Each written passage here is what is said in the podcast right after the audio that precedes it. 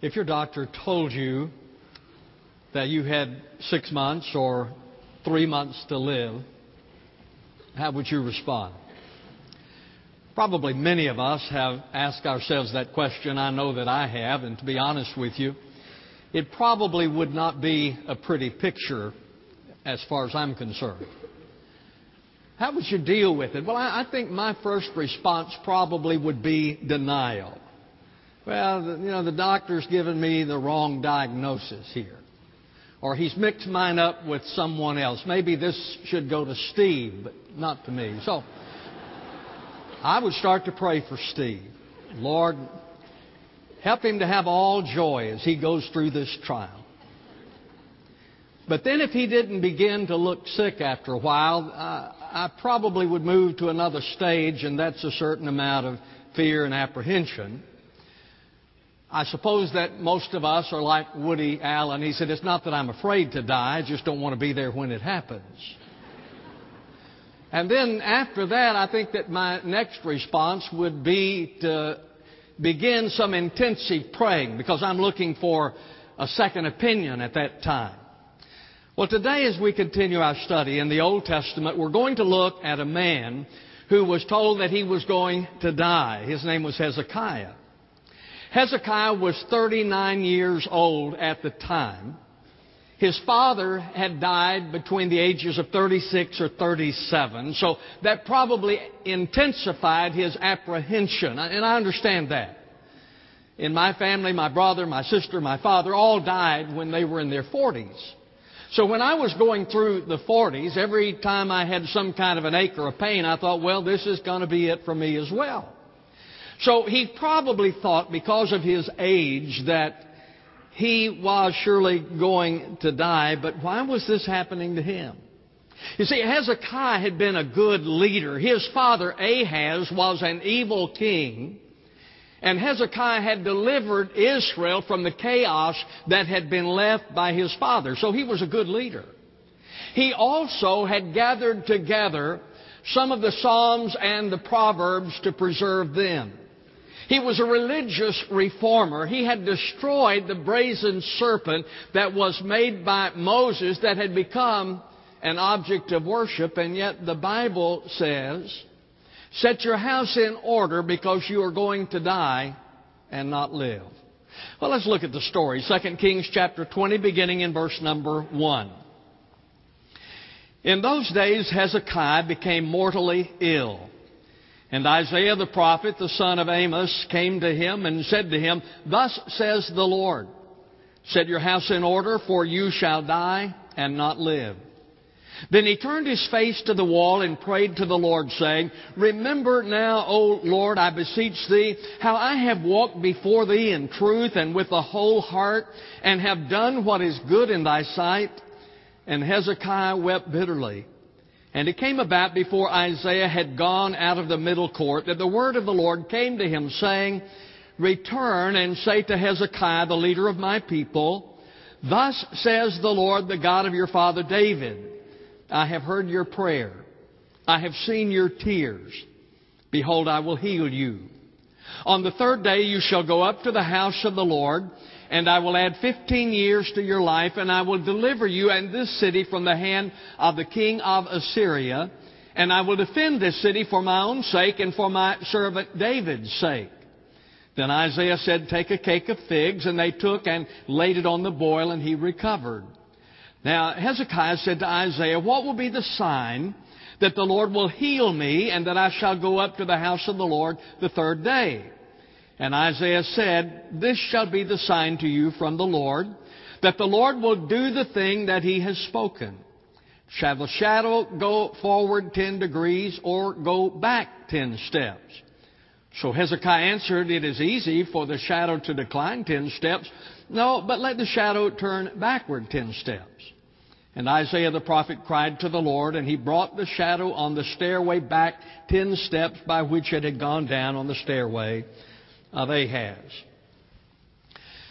There are some people who see all suffering, all tragedy in life as being the result of sin or one not being right with God. Now, I, I know that that is true in some instances, but not in all instances. In fact, the book of Job was written to refute that. Job was a good man. He was going through a difficult time and really didn't understand why. But there are those people who think that if there is suffering in one's life, if there is tragedy in one's life, it is because that person is not right with God. And we find that attitude even in the New Testament. In fact, the Bible says in Luke 13:4, "Do you suppose this is Jesus speaking? Do you suppose that those 18 on whom the tower in Siloam fell and killed them were worse culprits than all the men who lived in Jerusalem?" So there were these people who were killed as the result of an accident, and Jesus said, Now, do you think that they died because they were worse than everyone else? Which is what some of them thought. And then Jesus answers his question, I tell you, no. There's another example in which the disciples came upon a man who was blind. And their question to Jesus was, Whose fault was this? Whose fault is it that this man is blind? So the scripture says in John 9, and as he passed by, he saw a man blind from birth, and his disciples asked him, saying, Rabbi, who sinned, this man or his parents, that he should be born blind? Now, one of the things that is of interest to me concerning that is that they don't seem to really be interested in the condition of the man. They just wanted to know who to blame for it. Who sinned, this man or his parents, that he was born blind? Albert Barnes wrote, Many of the Jews believed in the doctrine of transmigration of souls, or that the soul of a man in consequence of sin might be compelled into other bodies and be punished there. They also believed that an infant might sin before it was born and that consequently this blindness might have come upon the child as a consequence of that. It was also a doctrine with many that the crime of the parent might be the cause of deformity in the child. So you see the reason for their question. Lord, who sinned and caused this man to be born blind? Well, Jesus answered in John chapter 9 verse number 3. Jesus answered, it was neither that this man sinned nor his parents. You see, ladies and gentlemen, one of the things that we have to understand is that we don't know all the reasons that people go through what they go through, but we must understand that both righteous and unrighteous suffer, that good and bad experience tragedies in life. And Hezekiah was a good man. If you go back to chapter 18, it is very complimentary of Hezekiah. Chapter 18 verse 3 says that he did right, and he did right in the sight of the Lord according to all that his father David had done. Many of the kings of Israel, of course, did not do right, but the Bible says Hezekiah did. So here is Hezekiah who has been told he is going to die, and yet the Bible says that he had done right. He removed the idols in chapter 18, verse number 4. He removed the high places and broke down the sacred pillars and cut down the Asherah. He also broke in pieces the bronze serpent that Moses had made, for until those days the sons of Israel burned incense to it, and it was called Nehushtan. Now, his father had influenced the people to follow after idols, and now the son, Hezekiah, comes and he removes the idols that the people had been worshiping. He trusted in God, chapter 18, verse number 5. He trusted in the Lord, the God of Israel, so that after him there was none like him among all the kings of Judah nor among those who were before him. So he was like no other in his faith in God. The Bible says that he was obedient to God in chapter 18 verse number 6. For he clung to the Lord. He did not depart from following him, but kept his commandments which the Lord had commanded Moses. So the, the Bible says then that Hezekiah, as we look at him, was a good man. He had been a good leader. He had been obedient to God. He had led the people from idolatry back to God. All these things. So he was a good man, and yet the pronouncement has been made that he would die and not live. Another example would be Lazarus, who was the friend of Jesus. And the Bible says in John chapter 11, verse 3, the sisters therefore sent to Jesus, saying, Lord, behold, he whom you love is sick. So whenever we look at Lazarus, and you know the story of Lazarus, when we look at him, the Bible says that he was the one that Jesus loved. In fact, when Jesus went to Bethany, he always stayed at the home of Lazarus, Mary, and Martha. So they were very close, and Jesus loved him. And yet the scripture says that he was sick. Truth is, it's hard for us to understand the suffering of good people, is it not? 73rd Psalm deals with that very thing. David didn't understand it. It's hard for us to understand. And whenever, whenever uh, certain people in our church or people that we know are diagnosed as having cancer or some heart disease or some serious illness, so we struggle with that. I struggle with that. Whenever I see parents who bring their children up in the church and, and they pray for them, and you know that they do, and yet those children do not embrace God. And they go out into the world and so forth, then we struggle with that. Well, Hezekiah was a good man, and yet there was this pronouncement of death in verse number 1b. Set your house in order, for you shall die and not live. Set your house in order. Well, ladies and gentlemen, we all are going to die. And regardless as to when it is, we need to set our houses in order. Financially, you, you need to have your bills paid. You need to have your will updated. You need to take care of your family. In fact, the scripture says in 1 Timothy, but if anyone does not provide for his own, and especially for those of his household, he has denied the faith and is worse than an unbeliever. So whenever I think about, okay, if I were to face death, set your house in order. What do I need to do? It means that I need to get everything in, in line, that I need to get things in order financially. Have them in order. Emotionally, Is there anything? Do I have aught against someone? Is, is, there, is there anyone who needs to know that I love them? Have I expressed my love to my family? Have I expressed my love to me? You need to have that in order. Set your house in order financially, emotionally, and certain, certainly spiritually. Folks, listen, it is so important because you are going to face God that you know Jesus Christ is your Savior. And my fear is there are so many people who think that because they are Baptists that they are okay, or because they have been baptized that they are okay, because they are basically good people that they are okay. My dear friend, we have to be born again. The scripture says that we have to be forgiven of sin, that we have to be born again to be right with God. So it is imperative that we set our house in order spiritually. That we have been saved. And, and I think it would be a good thing to share your faith, especially with your family. Let them know that you know the Lord and that you love the Lord. So, good people go through difficult times in life. Now, how did Hezekiah react to this? Set your house in order because you're going to die and not live. How did he react? Well, he wasn't passive about it. The Bible says that he prayed, verse number two of our text. Then he turned his face to the wall and prayed to the Lord. When the Bible says that he turned his face to the Lord, there are various um, uh, opinions concerning that. What does that mean that he turned his face to the Lord? Well, in my opinion, I believe that he couldn't get out of bed, and so that became his prayer closet. He just he just faced up against the wall so that he could focus his attention on on the Lord. But the Bible says that he prayed. Well, ladies and gentlemen, when we are told that we are sick, it is right to pray for someone to pray for us. In fact, James wrote in chapter 5 verse 14, Is anyone among you sick? Let him call for the elders of the church and let them pray over him, anointing him with oil in the name of the Lord. So James says, is there anyone in the church who is sick? Then call for the elders or the leaders of the church and let them pray over them.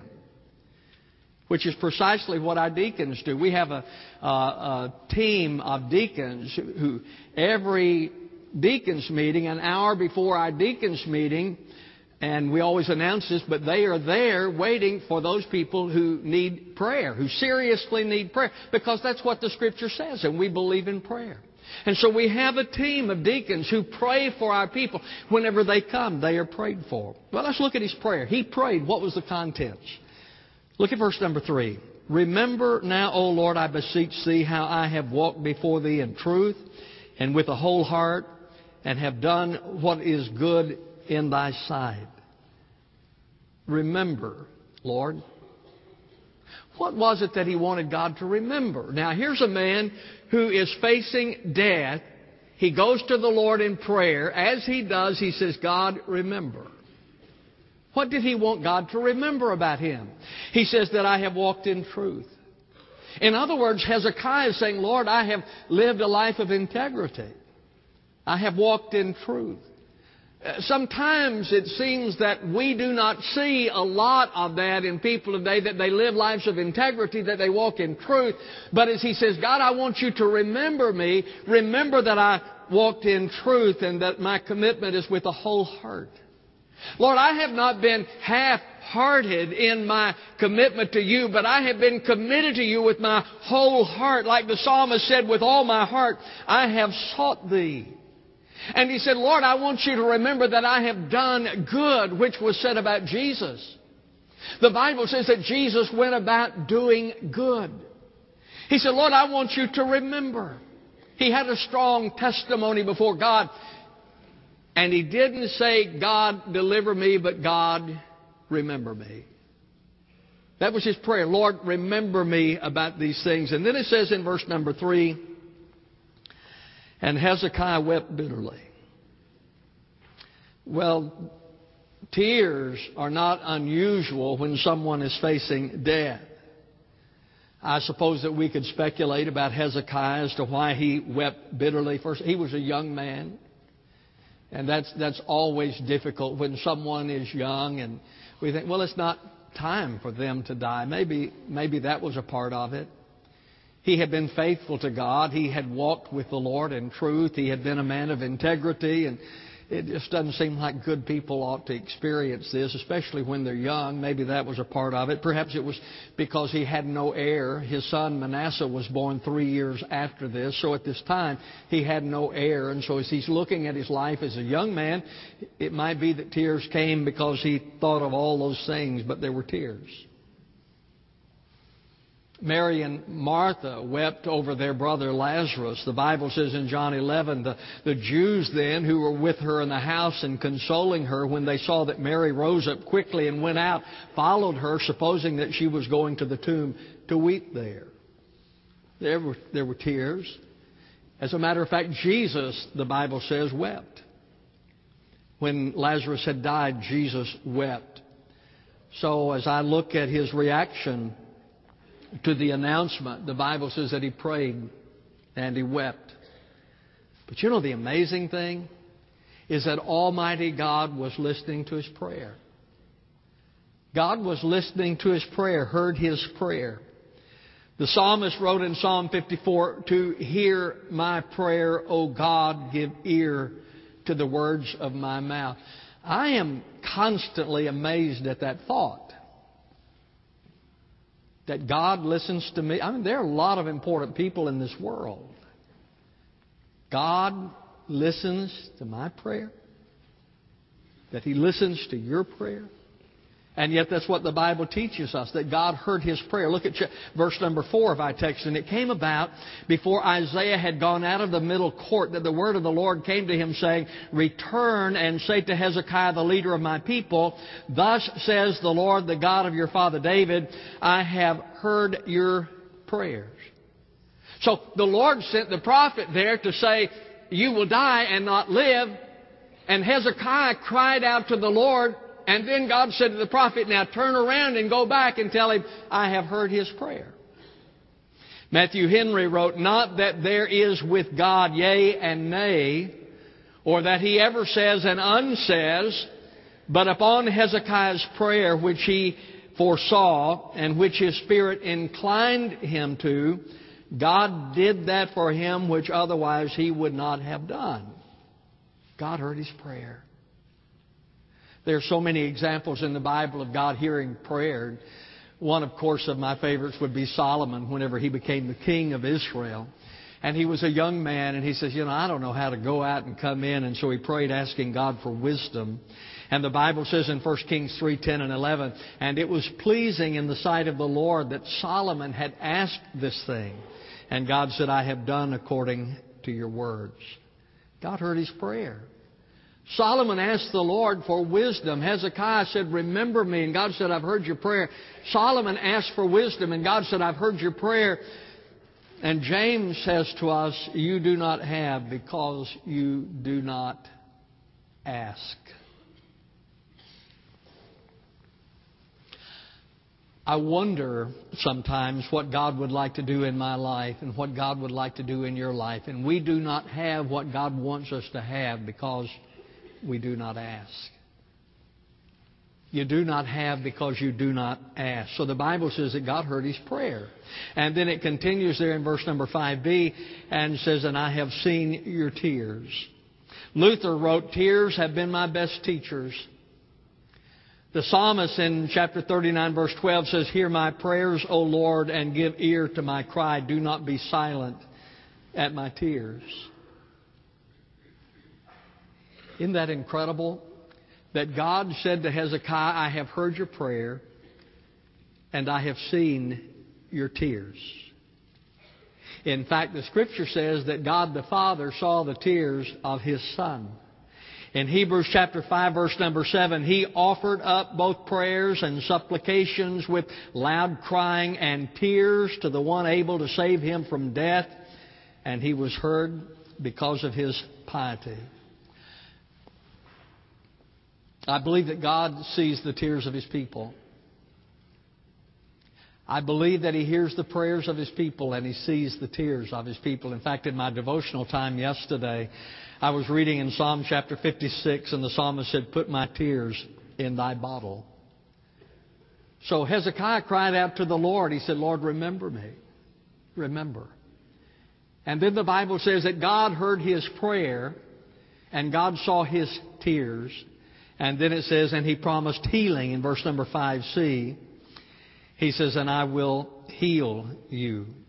I believe that. I, I, believe that God does heal. I believe that He heals us spiritually. When we come to the Lord and we confess our sin, I believe that God heals us spiritually and that we become a child of God. I believe that. I believe that God heals physically. Now, not a lot of the things that you see on television and so forth uh, do I. Sometimes I have some struggles with those things, but do I believe that God heals? Absolutely. Absolutely. He is sovereign, and I don't know the the motivation for it always or the reason that He decides to heal some and not others, but I believe that God heals. And if I didn't, then I wouldn't be praying about it. God answers prayer.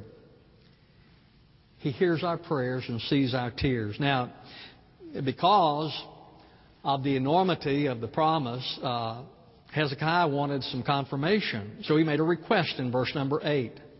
Now, Hezekiah said to Isaiah, What shall be the sign that the Lord will heal me and that I shall go up to the house of the Lord the third day? He said, How do I know this is going to happen? God says that at one moment he says that, that I'm going to die. The next moment he says that, that uh, he has heard my prayer and saw my tears. And now then he says that he's going to heal me. How do I know that this is going to happen? Well, the prophet gave him a choice in verse number 9. Isaiah said, This shall be the sign to you from the Lord that the Lord will do the thing that He's spoken.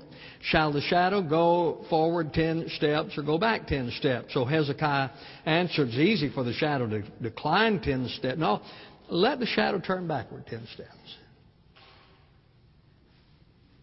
Now, what do you want? Do you want the shadow to continue the way that it's going, or do you, as confirmation, or do you want it to go back as confirmation? He said, Well, you know, I'm not sure that's confirmation if it continues the way that it's going. But if this is really going to happen, then let's have the shadow to go back.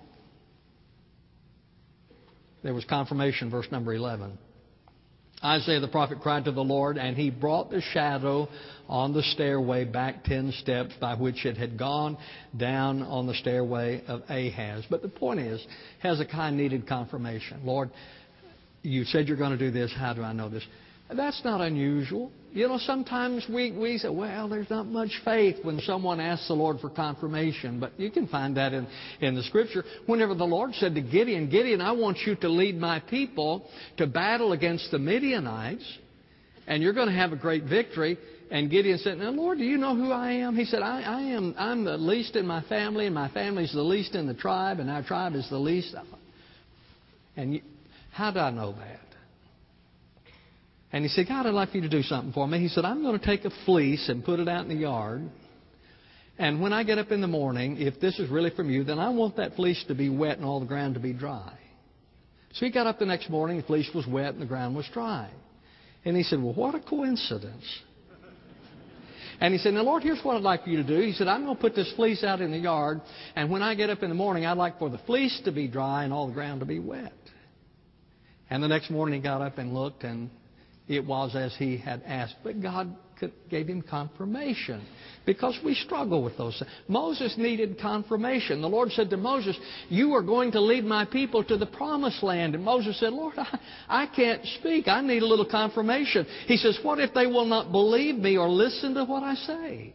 You want me to go and speak to Pharaoh? Why, why should he pay any attention to me? What if they won't believe me? I'm going to get out there. You tell me this is going to happen.